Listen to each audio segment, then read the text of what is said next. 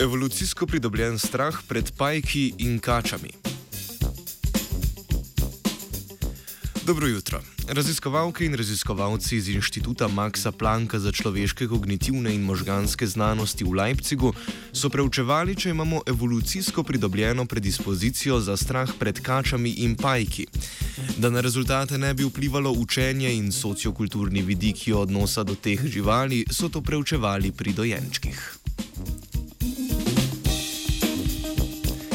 Poznavanje fizioloških odzivov na dražljaje iz okolja nam omogoča, da raziskujemo stanja, ko ne moremo ali ne želimo dobiti besednega odziva. Spremembe zenic so tako pokazatelj sprememb v noradrenalinskem sistemu, ki je povezan z odzivi na stres. Pri dojenčkih to lahko izmerimo že pri petih mesecih. Predhodnje raziskave kažejo, da so meritve zenic pri dojenčkih dobra metoda za raziskovanje negativnih čustvenih dražljajev, naprimer strahu. V tej raziskavi jih, jih je natančneje zanimalo, če se šestmesečnim dojenčkom razširijo zenice, ko vidijo slike kač in pajkov. Dojenčki so sedeli v naročju staršev in pet sekund gledali neutralno ali nevarno sliko, rožico ali pajka, oziroma ribo ali kačo, ki sta bili enake barve, svetlosti in velikosti.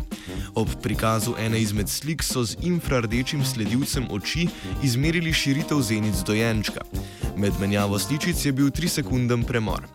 Po prikazu slik so primerjali podatke slik pajkov s slikami rož in slike kač s slikami rib. Takšna parna primerjava je bila izbrana na podlagi morfoloških in površinskih podobnosti med ribami in kačami na eni ter pajki in rožami na drugi strani. Dojenčkom so se bolj povečale zenice ob pogledu na kače in pajke kot na rože in ribe. Najmanj so se odzivali na rože, najbolj pa na kače.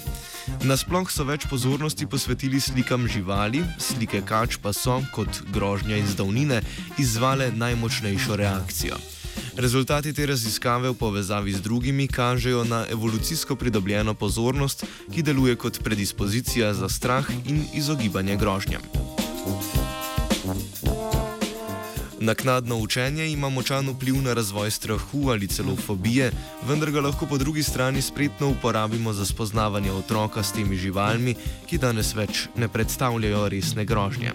Kaj vemo, morda pa iz bojazljivega otroka zraste herpetolog. Z Britov je napisala vajenka Ana.